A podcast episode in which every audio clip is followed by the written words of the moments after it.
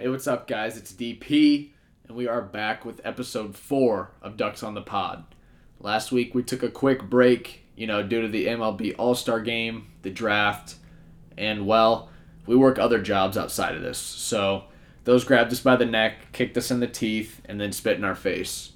But don't worry, we're back. We have a huge episode tonight. We have special guest interview with Jeremy Frank, also known as MLB Random Stats. Just a little note for y'all. We recorded the interview with Jeremy first, and we thought he was such a dude that we actually welcomed him on for the entire show, so stay tuned for that. Additionally, we want to give a huge welcome to our first two endorsements of Ducks on the Pod. We've got Olivia Sappington and Riley Bertram. Olivia is the Swiss Army knife of UConn softball. Not only is she an icon, but rumor has it she's the go to stores Connecticut. So there's that. And also, Riley joins us as the king of the middle infield up in Ann Arbor with the Michigan Wolverines. And in my personal opinion, I think he's way cooler than his brother Bert. So, real quick, verbal hashtag go big blue. Now, tonight's episode is going to be pretty straightforward. We're going to talk about the MLB All Star game, the Home Run Derby, and the MLB Draft. Now, I know you think I'm about to do an ad read for another minute or so, but that's totally not the case tonight. Tonight's about content and content only. So, without further ado, here's the greatest baseball podcast you hopefully ever will listen to. LFG baby, let's ride.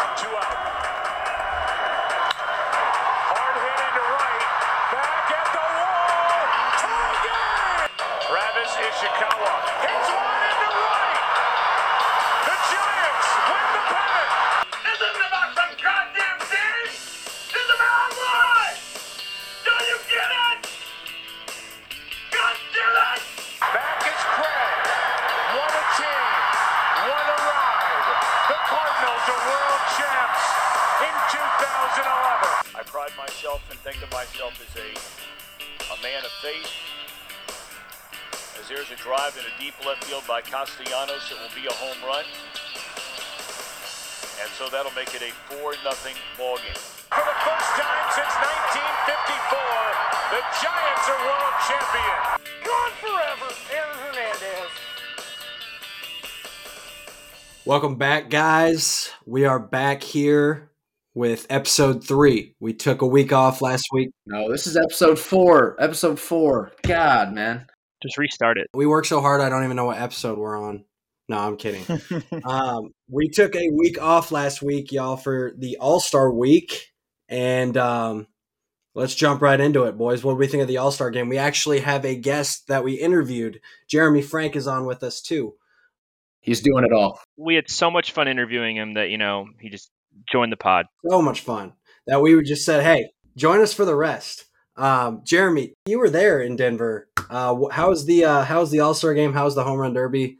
You got any insight for us? Yeah, it was it was a lot of fun. Um, definitely up there in my ballpark experiences. I was actually at I was at Buehrle's perfect game in 2009, so I can't say it was like the most the coolest thing I've been at a ballpark, but it was it was really cool. Um, it was just fun. I also think like it was a little not like disappointing, but I think there were a lot of players that like weren't like perennial all stars that were playing, and like I think it'd been more fun to like see Mike Trout playing in that game and like all like Mookie Betts and like Degrom and whatever. Like it was a little unfortunate they were playing, but it was still a lot of young talent. It was really fun to see in one place. Like there are all these guys that you go for to like watch. Like if these guys like any of these all stars are playing in like against your favorite team, you go and like oh like we're gonna go watch this guy play. The All Star game is like we're gonna watch all these guys play, like all these guys that we would go to the ballpark to watch play. So it was a lot of fun. Definitely, definitely. And one thing I'll bring up for the whole for the whole crew, I thought it was uh I thought it was very odd that some of the Astros bowed out. Ironic, isn't it? Ironic, isn't it? I don't blame them for not wanting to be a part of it. You know, if you're going to be in a dugout where everybody hates your guts, I might have done the same thing. Rightfully so. Dude, Jeremy brought up a good point about some of the players not playing and some of the guys in. Like Zunino hit the home run, obviously, but then I see like MLB tweeting like Mike Zunino is good at baseball. Like that sub 200. Am I, am I wrong right now? He's hitting sub 200.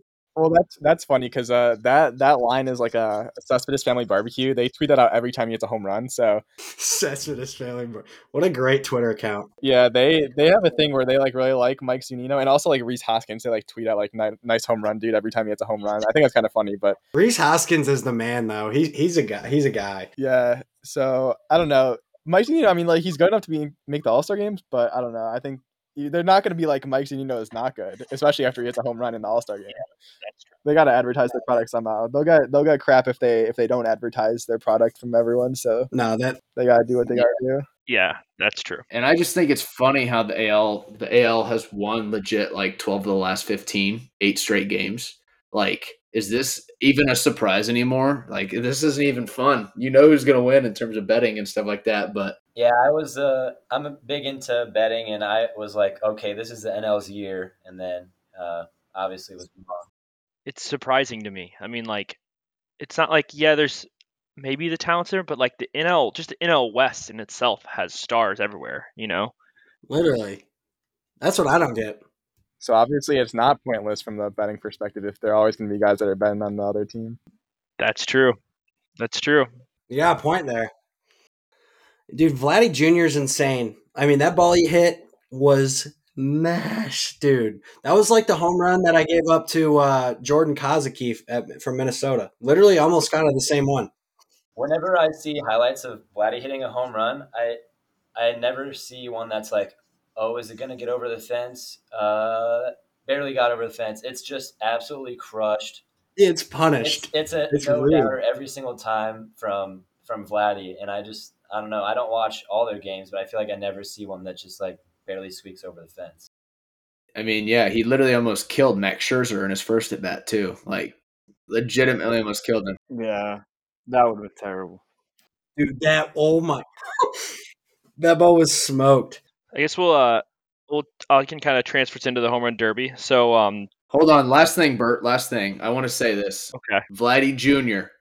He, I'm just gonna say his body physique. He's thick, man. Uh, Shohei Ohtani might be the face of baseball. He lost thirty pounds. Come on. He might Shohei might be the face of baseball, but Vladdy is definitely the ass. All right, let's move on. Whoa.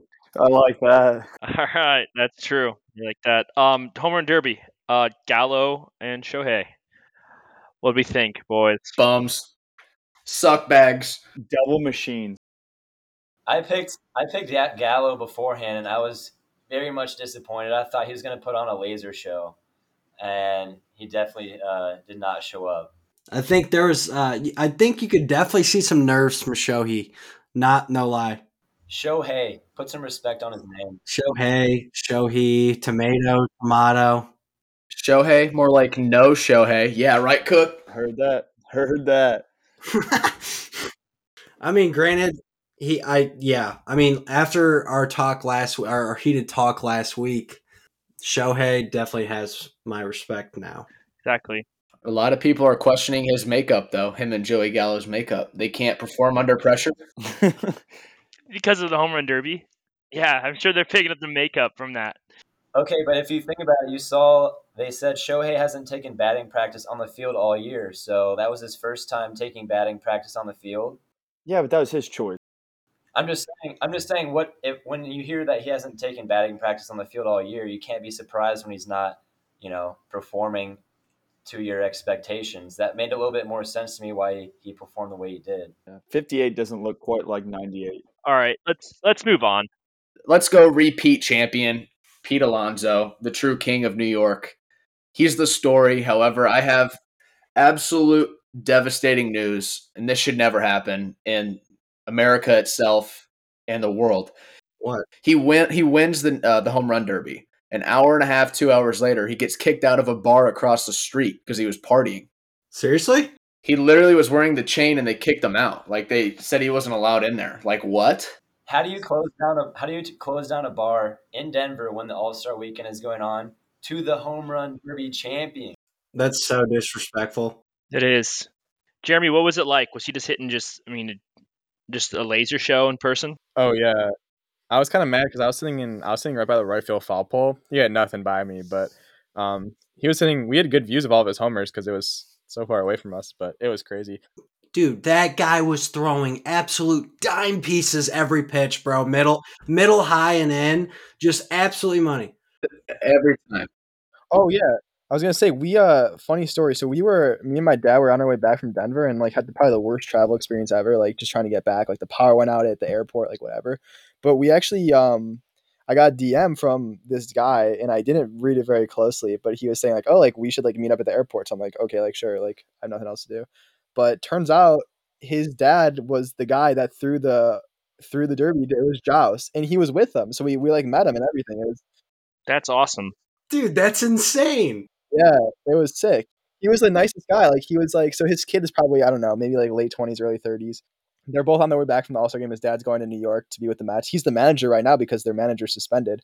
But um, he, and then his kid is uh like a college coach, I think, from what I was from what I got from him. But yeah, he was like super nice. Like he was telling my dad like, "Oh, you should be like so proud of like what your kid's doing." I don't know. It was really cool. And this guy was coming off like a bunch of media appearances from like what he was doing. It was crazy. That's awesome. That's so cool. Nice. Yeah, Yeah, he was on PMT the next day. The one thing I uh, that was disappointed in the home run derby is no home runs in the rock pile. I went to a Rockies game this year. I sat in the rock pile, and some like you know eh, they might have been on you know a little bit of uh, some plants. These people sitting next to us, they literally brought rocks and piled them out there in the center field seats. that's so messed up. Colorado's a weird state, bro. Oh, so weird. They were like, "We're in the rock pile. We're ro- making a pile of rocks," and I was like, "What is going on out here?" But no home runs in the rock pile. I think the the most impressive thing that I took away from Pete Alonso's performance is what he was just like not getting tired. And then when he whenever- whenever he took his timeouts, he was just jamming to the music they had going, and he was just having a great time. And you know, you could see other players they were looking pretty tired, like uh, Trey Mancini. He that was really cool to see him go to the final. That was sick. Pete Alonso was like not fatigued at all. And if you've ever taken batting practice in your life, um, that's a really long batting practice to be taking, let alone hitting the ball that far and not get tired. Seriously, I was I remember pitchers batting practice in college. Five swings and out, dude.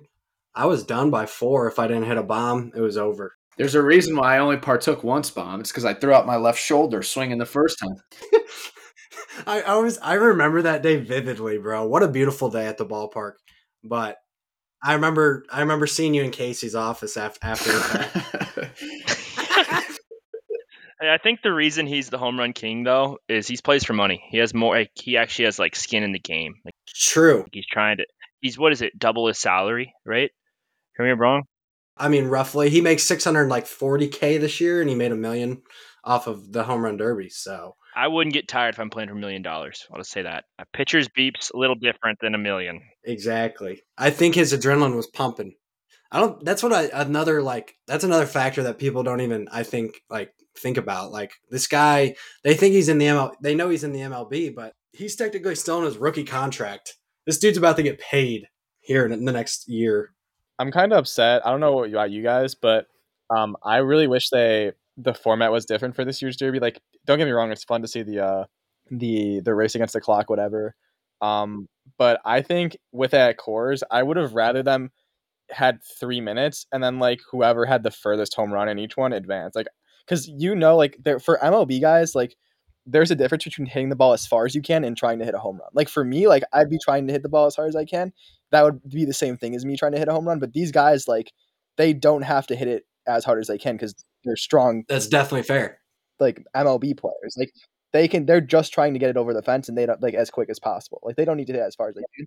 I want to see how far the furthest home run, like when they're trying to just hit the absolute shit out of it without having it. Because like if they're trying to hit as far as they can, they're going to miss a lot of them. Like they're gonna hit some foul balls, they're gonna swing and miss, um, or like just pop it up or hit it straight in the ground. But like maybe like one out of ten times the ball goes 540 feet. But when they're just trying to hit as many homers as possible, you're only gonna see 520, which is like almost disappointing. But I don't know. I think it would have been cool if they had like a they would have had a who could hit the furthest home run, or like at least tied in as like a tiebreaker, like a I don't know, like so they'd at least be incentivized besides just having that hit one home run 475 feet, which everyone was able to do very easily. No, that's fair. It's That's a good really perspective. point. I heard an interview with Trey Mancini. He was talking about like his first round. He said he was trying to hit it as hard as he could just because of all the adrenaline. And then after he took his time out, he like settled down and just you know try to hit line drives like you were saying. He didn't have to swing as hard as he could to get it out of the park, which is crazy that they don't have. I would I would have to swing as hard as I can to get it out, but that's not saying much either. Exactly. Yeah. Yeah, some of his home runs in like his second round, it looked like they were just like almost miss hits to center. I mean, a lot of them did that, but they were just getting out. You know, just proves your point. Like he just Like it would have been cool if they gave like two home runs if you hit it 500 feet. Like I know that's like not like the nature of the home run derby, but like I feel like they could have made an exception for like at least make guys hit the ball like as hard. Like I want to see how far like Ohtani could hit it if he's not just trying to hit a bunch of home runs. Like if he's just trying to hit one because he went 510 in BP before the derby, it was insane. It was like the fourth deck. It was like way over my head. It was crazy. You also, yeah. I mean, and it also is Coors Field. Ball travels there. yeah. And that was he had he had three home runs in a minute, and that was his BP before the before the derby. Like if he was actually trying to hit it as far as he could, like I'm sure he was trying to. Like I, I don't know, I would have been excited to see how far. I know he can do. I know he could do more than five ten, but I also know that he wasn't trying to do it in the actual derby. That's a good point. That is a really good point. Kind of going along those lines, uh, I talked to you guys about this off the podcast, kind of like changing the rules and stuff. I think that the MLB needs to add like a skills challenge, kind of like how the NHL and NBA have all the different events. I think it'd be cool to see like the fastest guys in the league have a race or do like uh, first to second times and then have like a relay race around the horn, uh, that type of thing. I think it'd be really, they could do a lot more with it. Yeah, that'd be cool. Also, like fungo golf, you know, for the pitchers. Hey, throw a fan in there. Let a fan go against them. Throw a fan in there. Yeah, grab a random person. They did a bunting derby in Korea back in the day. I'm sure you've seen those clips on Twitter. That'd be cool if they could. They went nuts over it too. Yeah, it'd be awesome. Sign me up for that. I know. Every year in the All Star break, you cannot go on Twitter without seeing a video of that. Like people love to just like post videos of that. It hasn't even been a thing in like five years, but I'm about to say, well, we are unfortunately, Jeremy, we are not a bunting podcast. Fair enough. There, are, I do miss the uh, ten outs though. Yeah, Shohei would have been fucked. He wouldn't have swung at half the ones he swung at if they were ten outs. That's the thing. Like he was, he had you have to swing at him because you only have so much time. But half of those pitches were like low and in. Like he was like he can take him deep, but it's also like he wouldn't swing at them if he didn't need to. True. Good point. I um I miss it. I miss it the most because you got some crazy like bad performances. So I got to know Brandon Inge last summer. I coached his son. Can anyone tell me his famous stat in the home run derby? Ooh, uh, zero home runs. Zero home runs. God, Yeah, so I gave him a lot of shit for it. So That is tough. That's, that's as many as I have. There was there was one year where the the winner had I think three. no kidding. Um, yeah, Stop. it was wait, it was at Wrigley. Yeah, yeah. Okay, 1990 home run derby. There were five home runs hit. oh my god! oh my goodness. Three of them were by Ryne Sandberg, who won. There were eight guys. And Sandberg. that is insane, bro. Five of them, five of them, five of them put up donuts. Ryne Sandberg had three. Matt Williams and Mark McGwire both hit one. Can you imagine? Holy crap. And like, yeah, the format was different back then, but the fact that there were 80 outs and five home runs, I think it was. I think they each had 10 outs. I think that's how it was. And they had they had the best home run hitters in the in the sport combined to hit five home runs. Like I could not imagine what the win was like, but Oh, dude, I would have been pissed for buying a ticket. I did see something on the broadcast uh, of the home run derby. It was like Vlad Jr. hit more home runs in his first round than Ken Griffey did total when he won the uh, home run derby at one point in his career. Uh, so that that's even more surprising that there's only five home runs total in a home run derby in the past, and then we're seeing you know tw- 20, 20 plus in one round now. yeah, imagine if that happened now. Like all the baseball is dead tweets you'd be seeing from people that have never watched baseball before. Like after they watch a home run derby where like there's five home runs hit, Yeah, dude, no kidding. Seriously. it would probably kill the sport. That's why they can't do it. Uh, Well, two things too is it, it makes you appreciate Josh Hamilton even more. What he did that one year, um, I think it was at Yankee Stadium. It was like 28 or 26 in a round or something like that. Um, but then I also noticed last thing on home run derby before we move on is I'm pretty sure Jeremy, you might be able to to proof check this or fact check this, but weren't the all the balls signed um, in that bucket for each player? Like if Shohei was hitting, all of his balls would be autographed. I mean, same thing with Pete Alonso. That's what I heard. I didn't even know about it until after we got back and I saw it on Twitter. I would have been like, I would have like been way more. I would have tried way harder to get a ball. Like if I knew that was, I would have been like tackling people. To Yeah, hundred percent. Yeah, that kid like tore his ACL while Alonso was hitting or something like that. I, Yeah, pathetic performance by that kid. I I saw that. That's so tough, dude. Could you imagine? Or just ask one of those unathletic kids. They put the most unathletic kids out in the outfield, by the way. Andy, we also saw that dude fly, uh, fly over the fence trying to catch one too, uh, like the railing. My last question with that is with the home run balls is as a player, obviously you know that the more autographs and signatures that you have out there, the lower your value is going to be. As a player, you think all those guys were fans, like Pete Alonso, for example, needs all the money he can get in the league right now, especially off endorsements and autographs. Do you think they're actually like a big fan of this? Like, hey, let me go sign 100 baseballs. That way my value depreciates. Or do you think they not care? How much is he actually losing from that? I don't know. Not it can't be a ton. yeah, just write just write one of one on all of them, and no one will know. NFTs are the future, man. NFTs. They don't care about autographs anymore. NFTs. That's fair. Yeah, and then last last yeah last stat I had was like the Shohei jersey that he wore at the All Star game It was like bidding. The last time I checked, like 115 grand, and the closest one I think was Gerrit Cole's at like nine. Like it wasn't even close. That's insane. Fun fact about that: those aren't even the game worn jerseys. I don't know if people bidding on it knew, but like if you read the fine print, it was like just a jersey that was signed by him. It wasn't even like they were just selling one of them, so like it was one of one, but like it wasn't worn by him in any of the events. That's a real dick move. That's even worse. I'm not I'm not paying for that. Like I'd hope if you're spending a hundred thousand dollars, like if you're willing to, you would at least know that you're doing that. Like I, I, I'd hope you know that, but like also like there's definitely like a little bit of a chance that they're going to be disappointed when they find out. I got a question for Dalton. Hit me. How many times do you think uh, Philip Rivers had a jersey sell for over a hundred thousand dollars? Oh, shut up, dude. Shut the hell up, dude. Colts last year. Colts last year. Real quick, last thing, real quick, Milo. Shohei, how many kids does he have? Philip Rivers is a man. Eight kids. Count them. That counts more than a Super Bowl. What's the conversion? Is it like six for one or what? Like how many kids? How many kids would he trade for a Super Bowl? All of them. Seven. I was gonna say six or seven. I feel like you could still be happy with two kids, and then you have a Super Bowl, and then it's like I don't know, seven might be a lot because then you only have one kid. But He has seven more to fucking spare. I don't know if it's a hot take or not, but I think if you gave Ohtani like two years of like playing high school or college level football, like there'd be like at least a decent chance he'd be better than Philip Rivers at football. Oh, he's a unit, bro.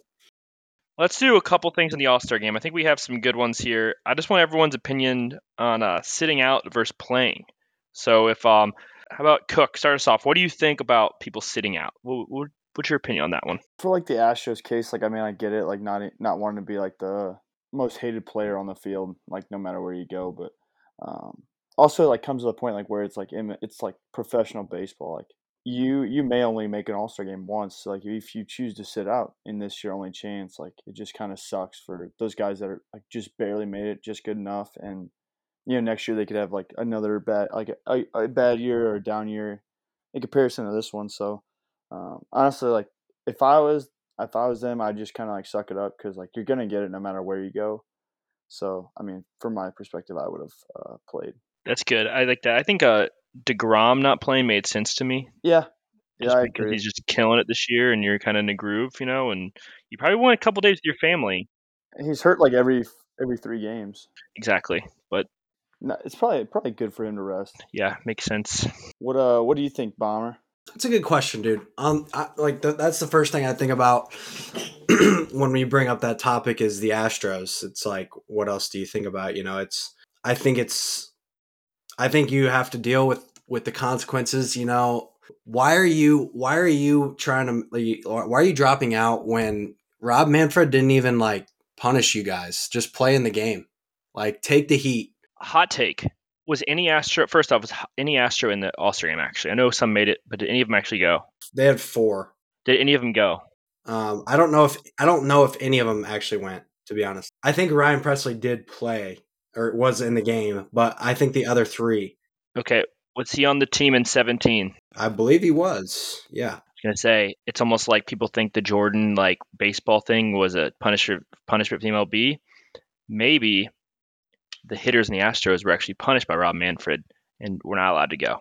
Conspiracy theory. you feel like that would have been maybe said something though, but yeah, that's that's fair. I you know now that now that you bring it, pose it as that. Yeah, there's that's fair. Maybe. I mean, okay, it's a conspiracy theory, call me crazy, but it's pretty easy, you know, punishment without people knowing. Never know. That's a great it's a great question, Bert. But all right, let's go into the mic'd up section real quick. The Kris Bryant mic'd up in left field on the broadcast. It almost made me tear up. He said he was proud to be a part of the Cubs if he gets sold. Um, I'm gonna remember him for that and for that only. Just kidding, he's a beast, but that was sick. And then I also had that were a kid show entirely, but Liam Hendriks on that broadcast when he was mic'd up in that ninth inning, he said every swear word in three and a half minutes that I've ever heard in my life. It was unbelievable. What I don't get is why he sounds American when he swears, but he's Australian. It's like a it's like Adele when she sings. She sounds like American. That's yeah, that's so true. It's kind of like that, I guess. That's a thing. You sound better with an accent like that when you sing. So that's a real thing. Son of a, I don't even know how to say Aus- uh, an Australian accent. Isn't he a first Australian player to make the All Star game? I believe so, but I'll tell you. I mean, it's also just kind of comes with being a closer. Like I feel like that needs to be known by like the general baseball public. Like closers are are crazy. Yeah, you have to have the edge to you. You kind of you can't be expected. You know, granted, you're, there's gonna be kids watching, but like if a closer's trying to pump hundred or hundred and two, and he missed, you know, you know he's gonna be he's gonna be fuming. So you know, I think you just have to deal with the with the repercussions, and um, you know, not the smartest thing to mic up a closer, also, but you know, I, to each their own. The funniest thing ever was that uh, Zunino, I think, came out to him and was like, "Hey, you're mic'd up." So someone was telling him, and and he goes, "No, I can't hear anything." Like his his earpiece was not working, but his microphone was, and he thought he wasn't mic'd up. It wasn't working, and he's like, "No, you're mic'd up," and he kept going. That's awesome. Right, guys. As previously mentioned, Jeremy Frank is on the entire show. However, we're going to get into the interview we had with him. It was a great interview, lots of facts, lots of information. We were fired up about it, and we hope you guys enjoy it too.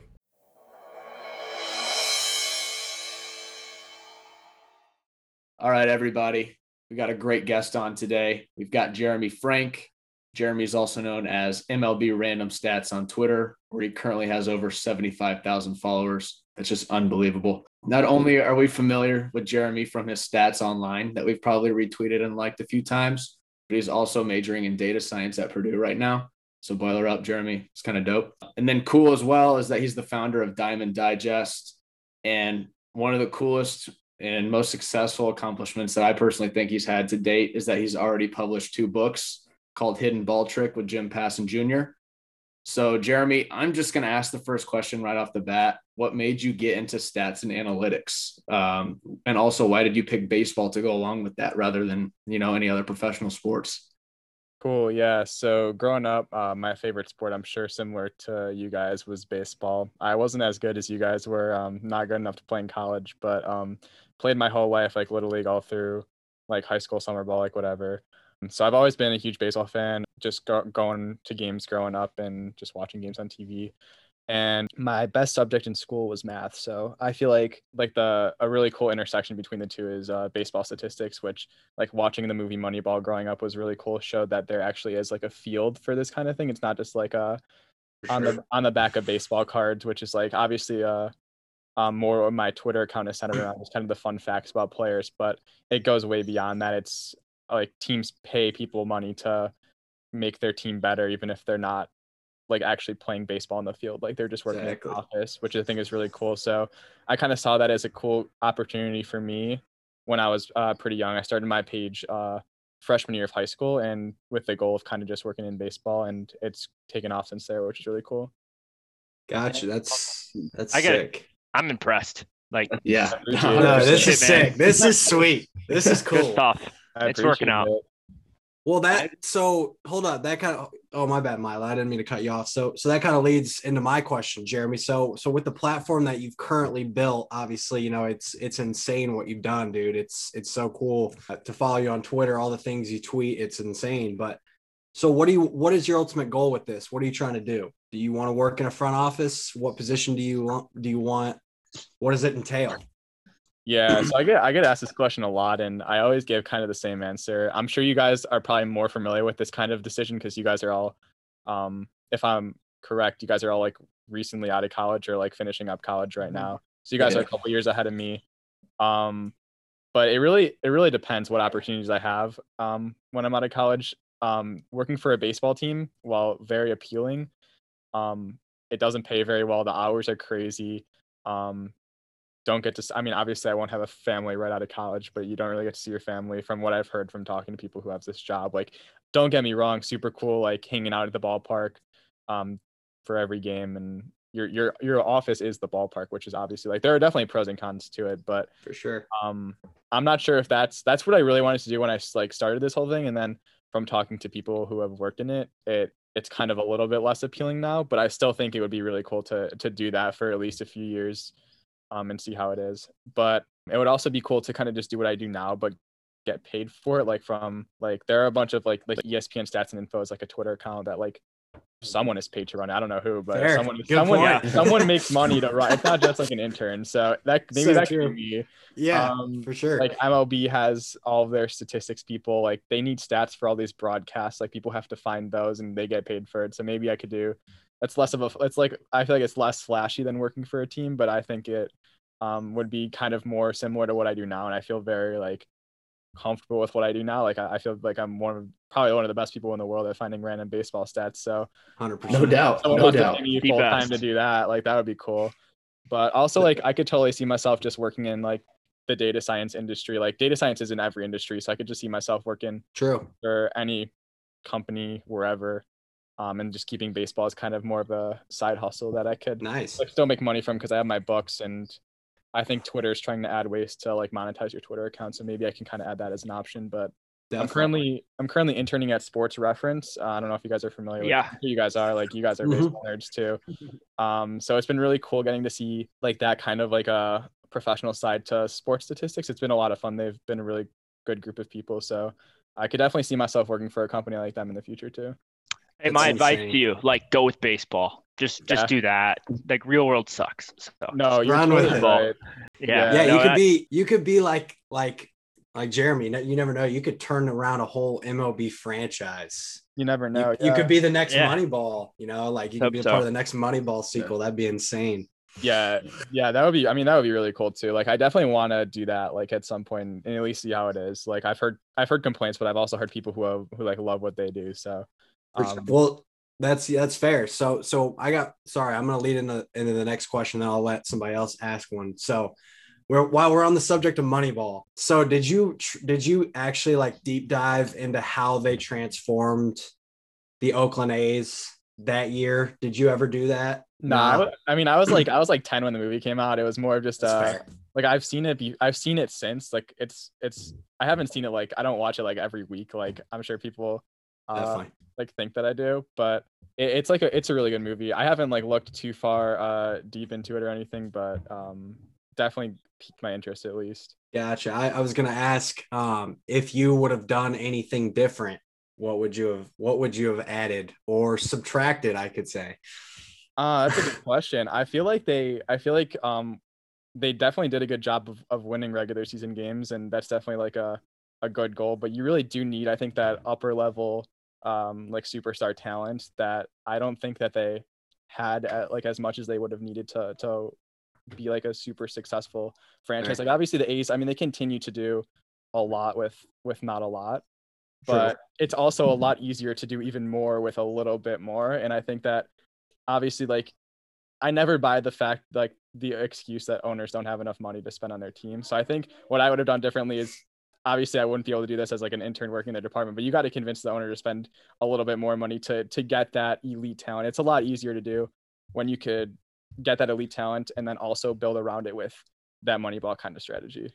Yeah, that's a- Preach, dude. I cannot agree more. 100%. That's a really good point, and uh, kind of making that relevant. I'm a Cubs fan, so like this past offseason, the Cubs decided to save money, end quote. And yeah.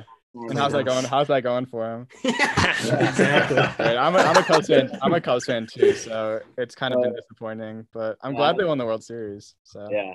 They, so they decided not to sign Schwarber and then dish out Yu Darvish and then signed Joc Pederson to kind of replace Schwarber, and then dished him out too. So it's like you saved two million dollars for. No offense to Bryce Ball, I actually played summer ball with him, but he's he's not Joc Pederson by, by any means. Yeah, I'm sure Schwarber pretty much made back his money in just that three week stretch that he had. Like not even just from the value he brought, but just from the attention that the Nationals were getting as a franchise just for that those few weeks. Absolutely. You mentioned earlier that you you you claim you're one of the best at finding MLB random stats, which I am 100% back that statement. I don't know any Facts. Twitter page like yours. I don't even know when I started to follow you. It was probably, um, you know, maybe right around the time you got to Purdue. Yeah, it's been a while. I've, I've known your name for for a bit. Yeah, but Everybody does. everybody, yeah. Every- everybody. Um, but I was gonna say, like, the things you tweet are things that I want to know, and I'm sure everybody else wants to know. And there's stats that you're like, wow, that's super cool to know that because without your page, I would have never known that. And then when I see it, I'm like, how did I?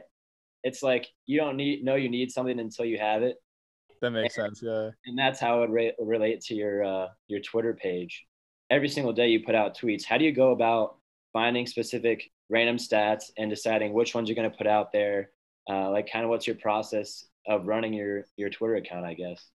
Yeah, so I have a very I have a very low bar for what I post on my Twitter page, and I can kind of get away with that because like it my page is called MLB Random Stats. So like if someone thinks that this is a stupid stat, then like I don't know, keep scrolling or unfollow me, like whatever. I don't know. Like, I'm just gonna I'm I'll post it. like if I if I find a stat that like I think is at least a little bit interesting, I'll tweet it because even if like I don't think it's interesting, I'm sure there's like someone out there that would find it interesting. Like. I'm not a fan of every player, a fan of every team or whatever, but I'm sure like this a stat, a random stat about like the Tigers seven hitter or something like that, like may not interest me, but I'm sure there are like at least a few hundred people that follow me that may like it. So That's Um. I don't watch. I haven't been watching as much baseball this year as I have in the past, just because I've been like super busy with with everything. But I try and go on Twitter a lot, which is very easy because I'm addicted to it. So I can usually tell if something's going on from just following. I follow a ton of different like teams and writers and fans on Twitter that like I can have a good idea if something like crazy is happening or like something unique is happening just from um just following along. Like I don't need to watch every single game to like be able to just like quickly see something on Twitter and check a box score to see if like it's legit or something like that. So if I see something that like stands out to me, like then I'll go in and look it up and I'll try and like I'll try and cherry pick it in a way that like makes it sound like it's like a very unique thing, even if it's not as unique, which I think is kind of part of like the the art of it a little bit. Like um you kind of you kind of gotta like I don't know, you can add a few qualifiers onto anything and make it sound interesting. And I think like for for other like if you're like a if you're working in an industry like that's not a good idea to like cherry pick your data to match what you want to say but like if you're trying to find interesting fun facts that like people can go tell their friends like that's exactly what you want to do Yeah. so, like it may not mean the most but like it's definitely like very interesting i think for a lot of people if you can like if you could find say someone does something for the first time since I don't know, like 2005, but like the last player to do it before that guy was Barry Bonds in 2001. If you could add like one extra thing to make it that that 2005 guy goes away and be like, oh, it's the first guy since Bonds to do it, then that stat's way more interesting, even though it's a little bit more uh, cherry picked. So that's kind of how I go about it. Um, trying to make it not just as like an interesting thing, but just tying it into other interesting players that uh, people may have heard of. Dude, That's I mean, that makes total sense to me. I think you're trying. I mean, correct me if I'm wrong. Trying to just uh appeal to the casual fan, or like you know, just like Yeah. someone not as into it as us. That I think to me that makes perfect sense. On the opposite side of that, though, I'm sure you dig deep into other stats. You know, what's your favorite like new age stat? Something that you're like actually looking at. You know, we hear about war and everything, but there's tons of other stuff out there. What are you looking at to evaluate a team?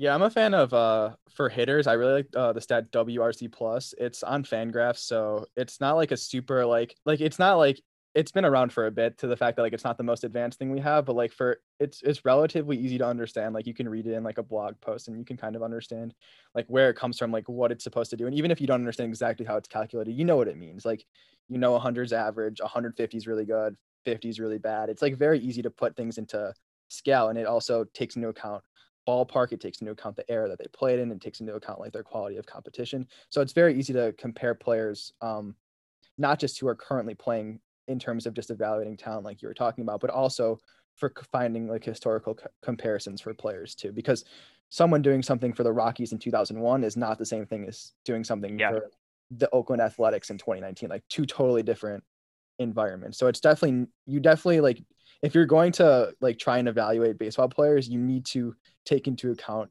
the situations that they were put into and that it's a lot easier to bring value to a team when you play in a ballpark that for a hitter is very hitter friendly or for a pitcher is very pitcher friendly. So I think for whatever stat you're looking at, I think if you really want to be objective, needs to be like kind of uh, take into account the the environment that these players played in. But I do think uh, less so for I think that's also more important for hitters than for pitchers. I think for pitchers, you can get a very good idea of how good they are by just looking at their like strikeout rate and their walk rate. Like it doesn't need to be that complicated Mhm. because I mean nowadays, what thirty percent, thirty five percent of plate appearances are just ending in strikeouts or walks.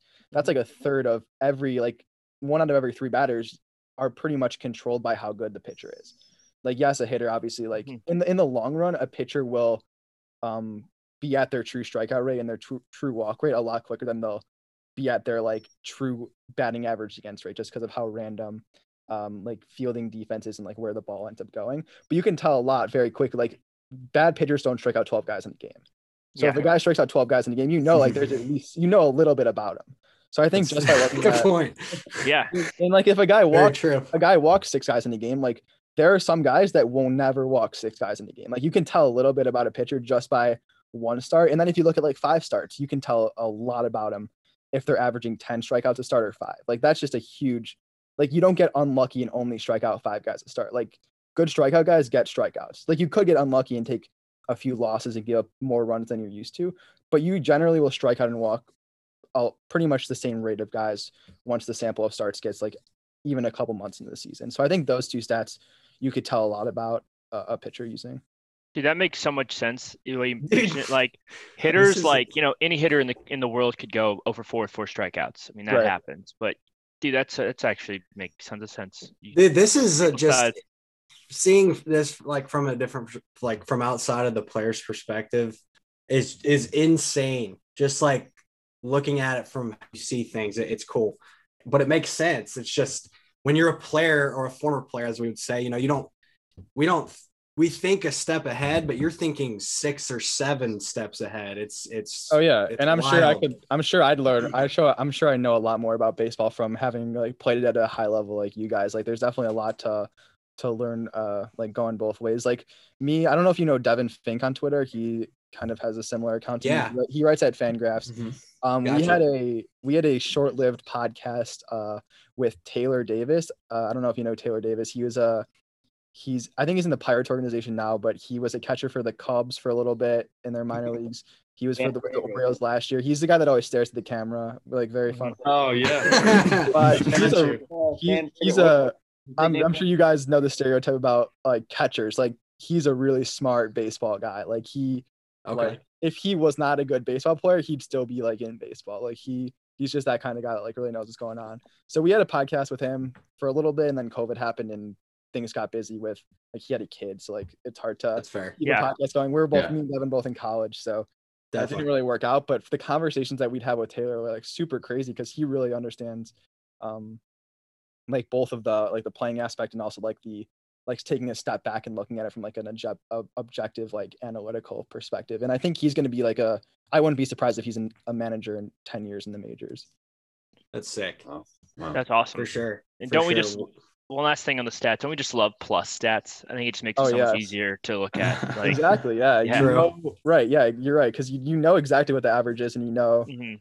like 10% is 110 or 90 like either way like you have a very good idea just from looking at i know like they don't like i think the problem with i think the problem that like advanced stats people have like reaching like casual fans is just like the acronyms i think that's all it is yeah, like people people see True. like wrc plus and be like wow like who the hell came up with this like this is like who like what do these letters mean like there's so much going on it sounds like it's like written by like i don't even know like it doesn't seem like it was intended to to them because they know batting average makes sense. They know um like home runs, like all these abbreviations that they know are like very intuitive. But like, what does WRC plus mean? Like that doesn't even sound like something that's like doesn't sound like baseball. So like they don't they don't listen to it. But like if you like think about it, like everything that goes into it is like stuff that they know. It's just they Yeah. don't. I they don't think they attempt to uh like to go that extra step. I don't know. So for the average baseball fan that doesn't know what WRC plus is, Can you put it into simple terms for them for Yeah.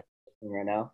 Yeah, I probably should have when I said that it's my favorite stat. I shouldn't have just assumed that everyone listening would know that because I know that's definitely not the case. But Hey, I don't I don't even know that what the Fair hell that enough, means. yeah. No, Bob. you learn something new every day. That's bad as a as a co-host of the, the this podcast. But no, it's it's it's not something I'd expect everyone to know. Like I think I I'm I think I interact with people on Twitter that's like way different than the the average baseball fan. Fair. So I think I kind of I, I go like I think I'd take a step further and think that people will understand this, even though I know that um, the people I talk to are definitely like different than the average fan. But I, I think the way I would say like this is a good stat, and here's why, is because um so like you think of like batting average is like the stat you start with for um for for hitters. And you're like, okay, like why is batting average not the best stat? Because number one, it says that every hit's the same, which they're not. Home runs are way better than singles. Everyone knows that.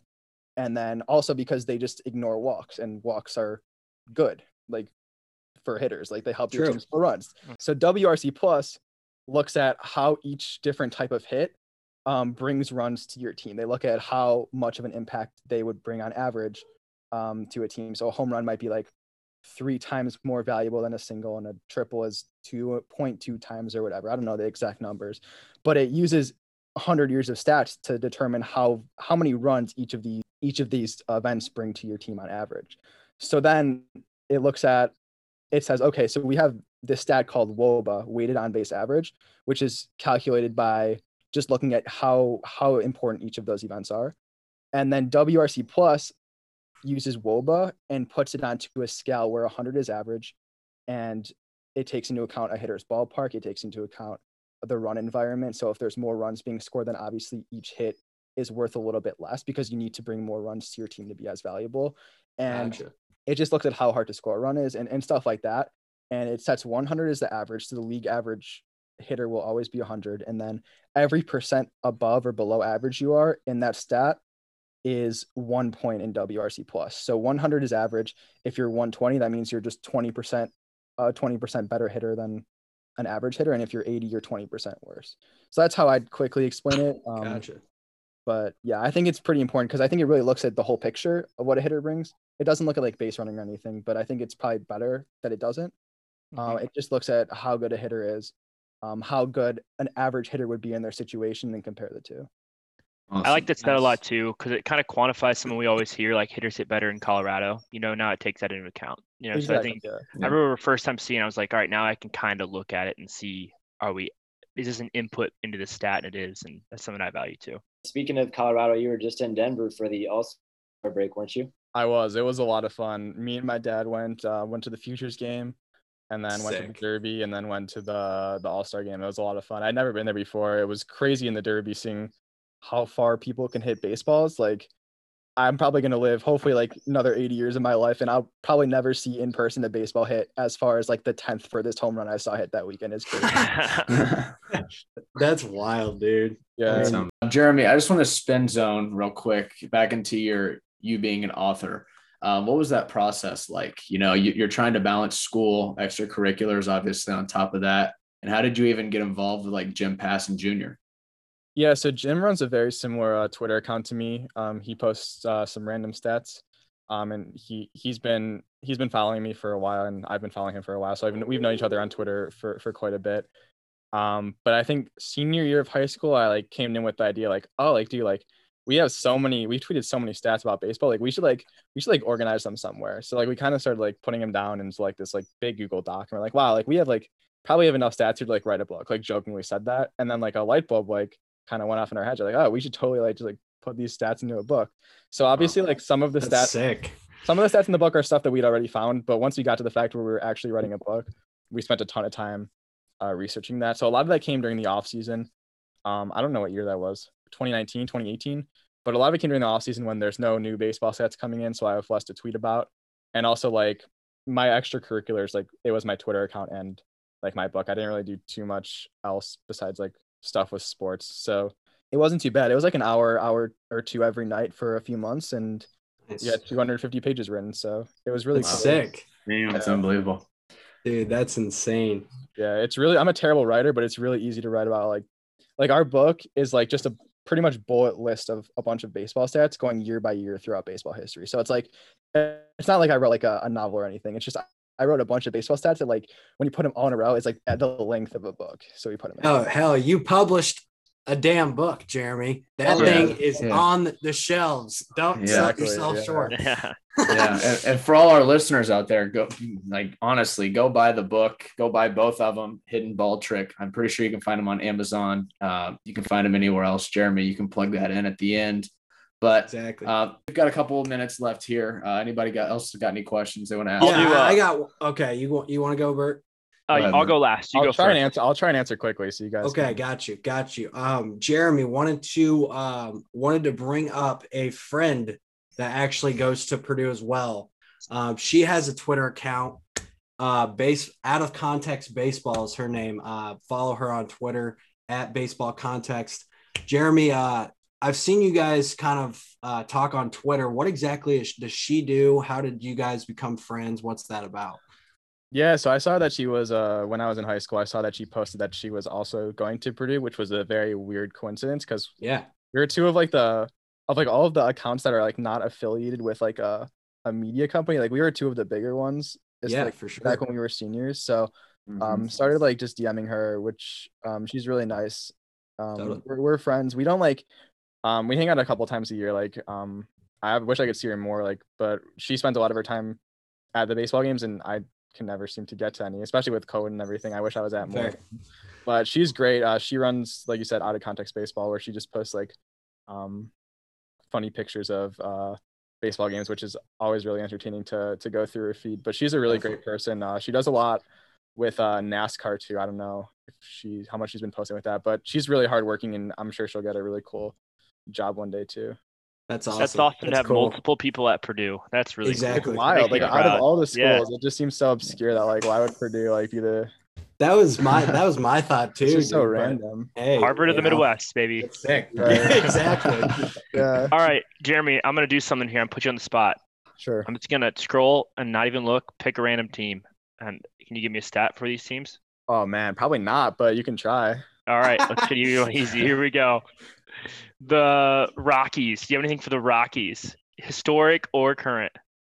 Um, yeah, I think uh Dante Bichette, I believe, has the lowest WAR in a season for a player with, I believe it was 100 RBIs. I don't know what year it was, but uh, he had like negative two WAR in some 90s year. Let me look it up real quick. I know this. Um, we're almost That's coming to the awesome. here, but Dude, yeah, I would I would believe you. I need to I need to check myself on it because I'll be mad if I I'm not gonna check the actual stat, but uh 19 what is it? 1999, he had 133 RBIs and he was worth negative 2.3 wins above replacement. Unbelievable. awesome. Insane. That's That's and that, that's that's like what I was going back to saying. I think that's more of an extreme case with just the crazy era that he was playing in in the ballpark he was playing in, and also he was like a terrible defender and really didn't add anything besides his his bat, which wasn't even as good as his RBIs would say. Just the it was just the lineup he played in and the ballpark he played in. But I think that's a fun one. Unreal. Unreal. Hey, Jeremy, thank you so much for coming on tonight, man. We really appreciate it. You're welcome on anytime. I know Bombs reached out to you, but obviously we'll reach out to you in the in the future as well. Keep working hard. And you know, all the people out there, go buy his book, go follow him on Twitter, follow him on Instagram. Get this man's stats. You need them. So awesome. Thank you so much. Jeremy, thank you so much, boss. Yeah, Yeah, thanks thanks, for having me. Yeah, I'm happy Appreciate to come on anytime if you guys want to keep talking. Yeah, I we might it. we might uh we might have you come on for like a uh, maybe a mini flash stat segment that'll Oh, just God, mind I'll to boggle prepare for that. that. Absolutely. All right, Jeremy. We'll, thank uh, you so we'll much, talk bro. about it. Yeah, for sure. All right, thanks, Jeremy. Take it easy. Yep, you too, guys.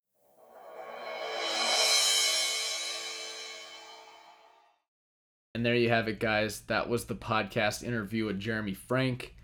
Jeremy's obviously on our show right now as well. But just again, thank you, Jeremy. It means so much to have you on. You know, you're so intelligent in terms of baseball statistical data uh, that you even opened my eyes on a few different things that I didn't know tonight. So that's pretty cool. But, you know, let's just keep going right on with this podcast. Let's talk a little MLB draft recap. Insane day on day one, especially for our guy, Sam Bachman. Ooh, Ninth overall to the Angels, baby. Yeah, that's big time. The pod bomb. HSE product 317. So uh dude, it, it, it was insane. Um, you know, and uh, just being able to grow up, like growing up, I was able to kind of mentor him. Granted, I threw 88, but you know, it was it was at the time he was smaller than me, so it was cool to be able to mentor him and kind of see what he turned into. And dude, it's uh, if you saw the video, how absurdly humble did he look? Like everyone's freaking out, and he just smiles. Like you could just tell how grateful he was.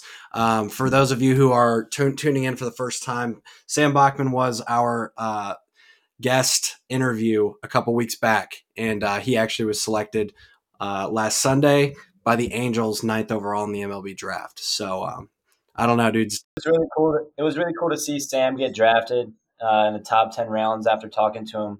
You know, last episode, Bomb, you mentioned it was it was cool to see his reaction and you know talking to him and uh, seeing how he's gone through this whole process. He was super humble and you know he also mentioned it's not the end goal to just get drafted. He's he's hungry for more and I think we'll we'll see him have some success in the in the near future in the Angels organization. So I'm really excited to keep following along. But it couldn't have happened to a better guy. I'm really happy for him. We're two for two on pod bumps. Jeremy, Jeremy, yeah, I don't know. Like we have a ducks, we have a ducks boost. We have a ducks boost, yeah, a pod boost, but it, it might not be you getting drafted. It might be in another sector of your life. Hell, maybe you get signed on to MLB like two in two weeks. Like I, if you did that, I might need to uh, hop on as my own guest interview and see what happens. But we'll see. Yeah, that's what I was thinking. That's the uh, ducks in the pot effect. So you might wait till 22 draft, but I think it's looking good for you right now. 100%. Yeah. And I think another big surprise that we saw is that we knew Sam was going to be a first round pick, but I don't know if you guys were watching the draft itself live, but when the Pirates picked Henry Davis first overall, it was like a second where it was obviously a big surprise. Everybody thought it was going to be, you know, Marcelo Mayer or like Jack Leiter or something like that. But he literally sat in his chair for like a brief second. Was like, holy shit, they just called my name. And like, it was just like such a surreal moment. So that was one of my biggest surprises for sure. And I, I, I think for real that he's going to be a dude. He was the most complete hitter this year in college, or one of them for sure, both power and then his walk to strikeout ratio was unbelievable. But yeah, what other surprises you guys have for the draft? I just think the MLB draft's so interesting in that, like, yeah, where you get picked matters, but really the money you get matters more. You know, like that's actually where they see you. You know, so like Henry Henry Davis, for example, signed for two million dollars under slot. You know, I mean, that's kind of. I mean, I'm not. I mean, they wanted their guy. They got Henry Davis. They love him but there's also some factor into it. Like you get a college hitter, you can save some money for if you look probably in like the third round, fourth round, look for it to come out a couple of days. You probably see a Pirates pick go way over slot, like a high school guy. So that's the stuff I like to look at. Um, and also just like people who sign way over slot. There was, I'm trying to think, there was a tweet. If you guys follow Jim Callis on Twitter, for example, like a fourth rounder or a fifth rounder, Andy Thomas from Baylor, senior catcher signed for this is under for 25k. The slot was uh 379,000. So I think it's interesting to look like is Andy Thomas a fifth round pick? Probably not, you know, but they're just going to save it before the 10th round to get all that all their pool money used for someone else. So that's something I thought was really interesting in this year's draft. I think you're still seeing some COVID effects with that. So you know, last year we had guys going the third round for twenty thousand dollars. I think it kind of carried over to this year where teams are still trying to save a little money. Bert, spinning off of that too, a perfect example going off that is the, the Tigers picking Jackson Jobe at three, but then waiting to get Ty Madden at 32. Mm-hmm. Yeah, that was crazy.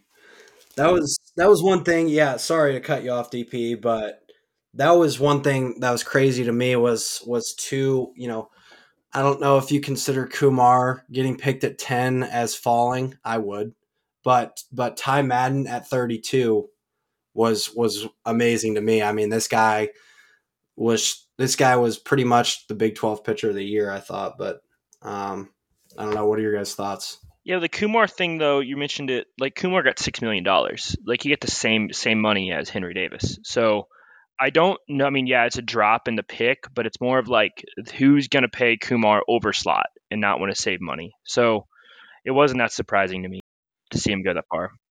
No, that's fair. And there are a lot of people. There are a lot of people, um, you know, pissed that the Angels didn't pick Kumar at, at nine and they went with Bachman, but it's like you're getting you're getting either you know granted Kumar has the track record, but like Sam Bachman is literally the hardest starting thrower in Division One baseball with a wipeout slider. He's like a Degrom in the making. Uh, that's bold statement. But Yeah, it was a 70 grade for both slider and fastball. So, I mean, really can't go wrong there. Yeah. That's hard to do. That that what does that put you in? Seventy grade, probably what ninety percentile in the big leagues. So like an eighty would be like the top. So I mean, you're they're already grading him out at a 90th percentile. That that's pretty cool. And he got the Ducks boost, so that's why we gave him some below. I think they I think they did have a I think the Mets did have a very good draft though.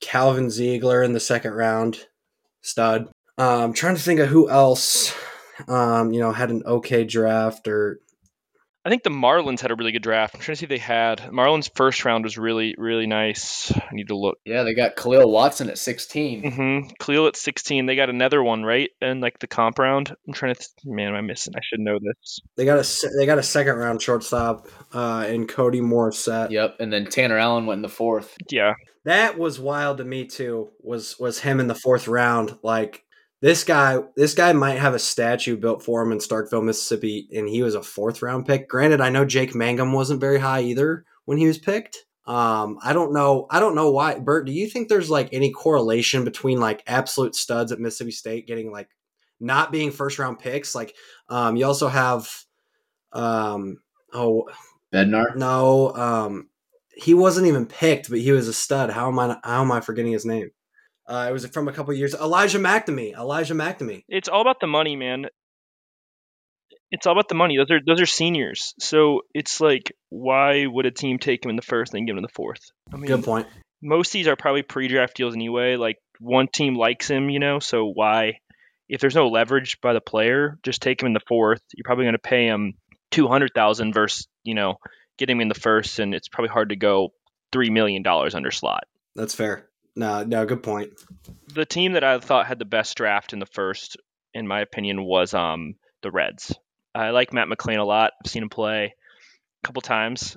I think he's going to be a big leaguer. It's kind of like a second baseman, almost like a Pedroia comp. And they got Jay Allen, which is like a high upside outfielder. And I've watched video on him too. Those those guys are it's a good draft for just a day one. So look out. It's always fun to look at the draft though. You see like now like the Rays, you have all these guys that are they're basically paying nothing, you know, and they're you know one of the top teams in the league. So it's cool to look remember these names, and then you might get some down the road, and you might see something happen like the Rays with maybe the Reds, you know. So that's the fun part of the draft.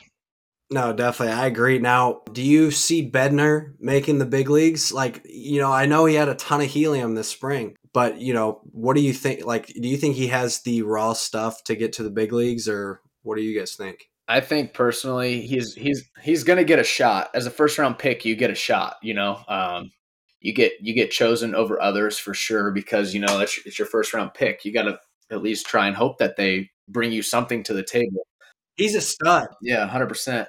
I thought in the World Series though, great stuff, but I thought he was undersized a little bit, and he threw low to mid nineties, but like it wasn't as it was explosive, but it wasn't as electric as the guys you see like Leiter um, Sam Bachman, and stuff like that as other first round picks. But no, I definitely think he belonged in that first round. Just I don't. It's it's going to be tough to tell.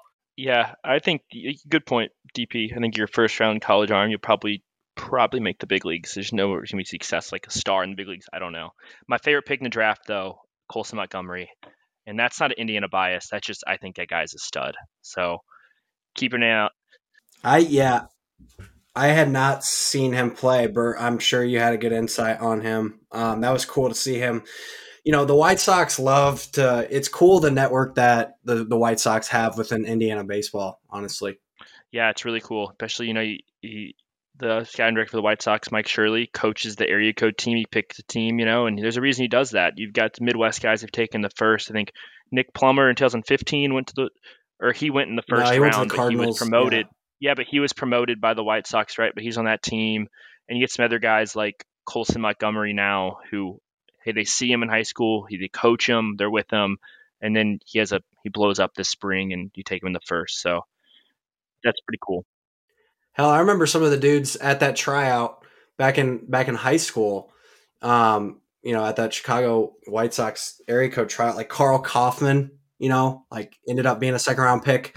Just like you could tell right away, like these guys are going to be absolute dudes. And yeah, like we saw them and they shoved shoved against us in college, but it's cool to see. Yeah, and then two things I have left is Jeremy. This might be interesting. You've probably already seen it. One is that how the Angels went twenty for twenty on pitchers in this year's draft. Has that ever been done before? I, I, I don't think it has. Yeah. That was awesome. No, it, it hasn't. I, I saw that it, it hadn't been done, which I think is kind of funny that they, they did that. It's because the funny the funny thing to me is that um, you hear all these and these analysts on MLB Network who are correct in saying like you should not be drafting for like organizational need because when these guys get to the majors, you're going to have different organizational needs than now. But like the Angels have like fundamentally just been very very bad at developing and drafting and whatever it is, just getting their own pitchers up to the majors. So I love that the Angels kind of like almost took that to like an extreme and be like, you know what, we're gonna try our absolute hardest to just develop pitchers and like yeah. So true. if if it do, if it doesn't if none of these guys are like successful major league players, you're gonna see a lot of people fired for like not doing their job because like I'm sure they're like they're, I'm sure their minor league like pitching coaches are like, oh, we just don't have the talent. Like you guys need to like you need to shift your focus. And now like they shifted their focus. Like you have no excuses. Now they drafted every single pick to like be a pitcher and hope like make the majors. Like you gotta you gotta have some of these guys work out or else like you have a problem. Yeah, it is true.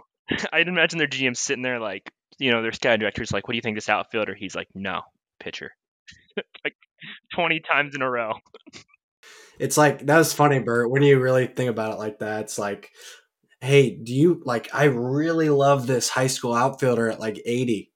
They're like, ah, well, that's weird. We're we're going with all pitchers, so put your position player reports away.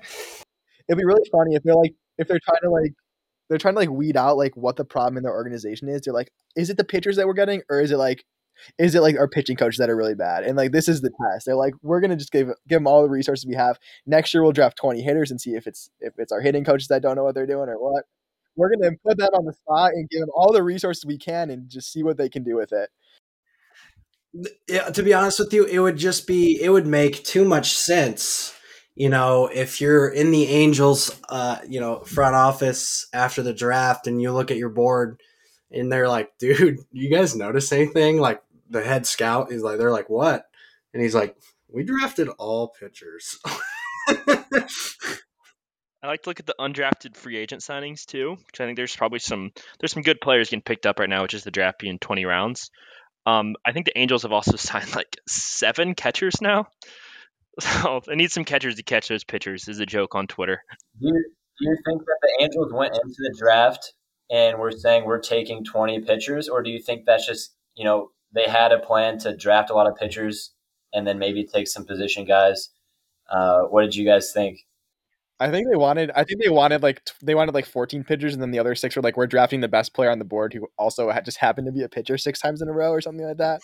Like I don't think they wanted 20, but I think they're like we're gonna draft this many pitchers, but then they also just happened to have like pitchers who were the best player available that they just couldn't dra- justify drafting a hitter or whatever. I don't know. Yeah, Yeah. they probably got to like 18 and like let's just get some like or like actually they got like all college arms too, which is kind of crazy now I'm looking at it.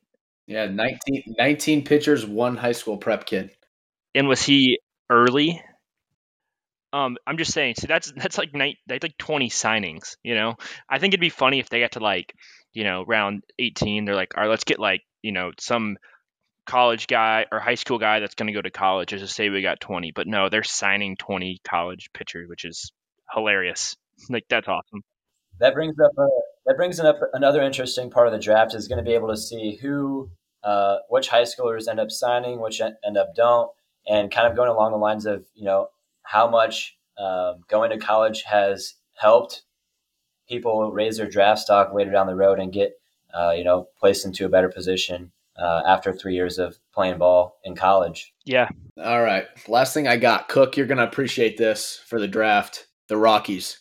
They selected our guy, Joe Rock, baby, the legend out of Ohio. Shout out Jack Coney, but Dream Chaser, baby.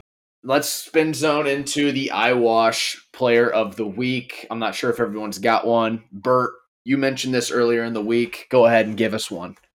Yeah, I mean, it was kind of blown up on Twitter. I think most people saw it. The perfect game national 60 times. A lot of lot of hype around this thing. So, perfect game went ahead and tweeted out and that they had a world record 60 time.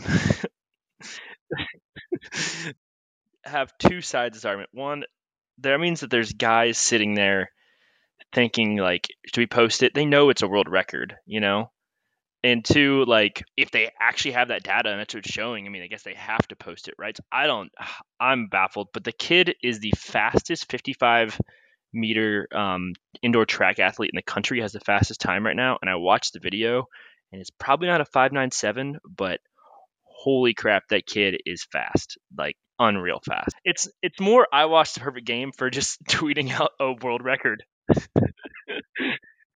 It was so nonchalant too. Like, hey, this guy ran a five nine six. He happens to be faster than Usain Bolt. So, but here's the other guys who ran six ones. It's like what? Like, make a bigger deal about that. Like, he's happens to be at the top of the leaderboard. Oh, nope, that's the fastest time in the world.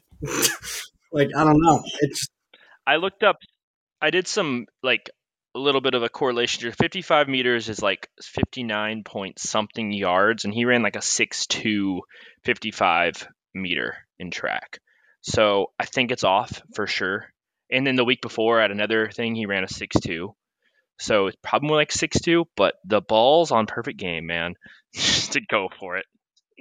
And also maybe just stir it up. Maybe they just want to stir it up. I don't know. I think they just want to stir the pot, get relevant again. Per- uh, prep PBR's taken over, so perfect game want to get back in it. All right, who's next? DP, you got one? I got one. I hate to do this. Cole Calhoun on the Diamondbacks is my Eyewash Player of the Week. Before we even had this podcast, before I even was, you know, keeping in mind the Lunch Pail Hard Hat Player of the Week, Cole Calhoun had that award won every single day, every year. And it's sad to see the game last night against the Cubs hits a ground ball to Rizzo. Rizzo throws home, gets the force out. And then the dude literally, I don't know if he had a brain fart. I don't know. He literally just sat and halfway to first base, didn't even run it out. So it was just a double play.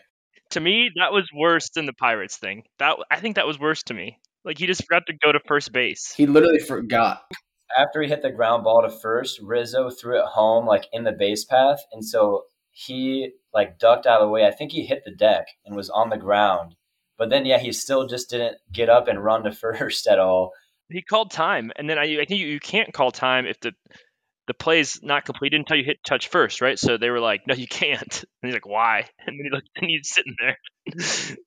And also, I I know for one, body shaming hurts because I get it on the daily, but he's looking fat too. Ah, mixing a salad here, Cole.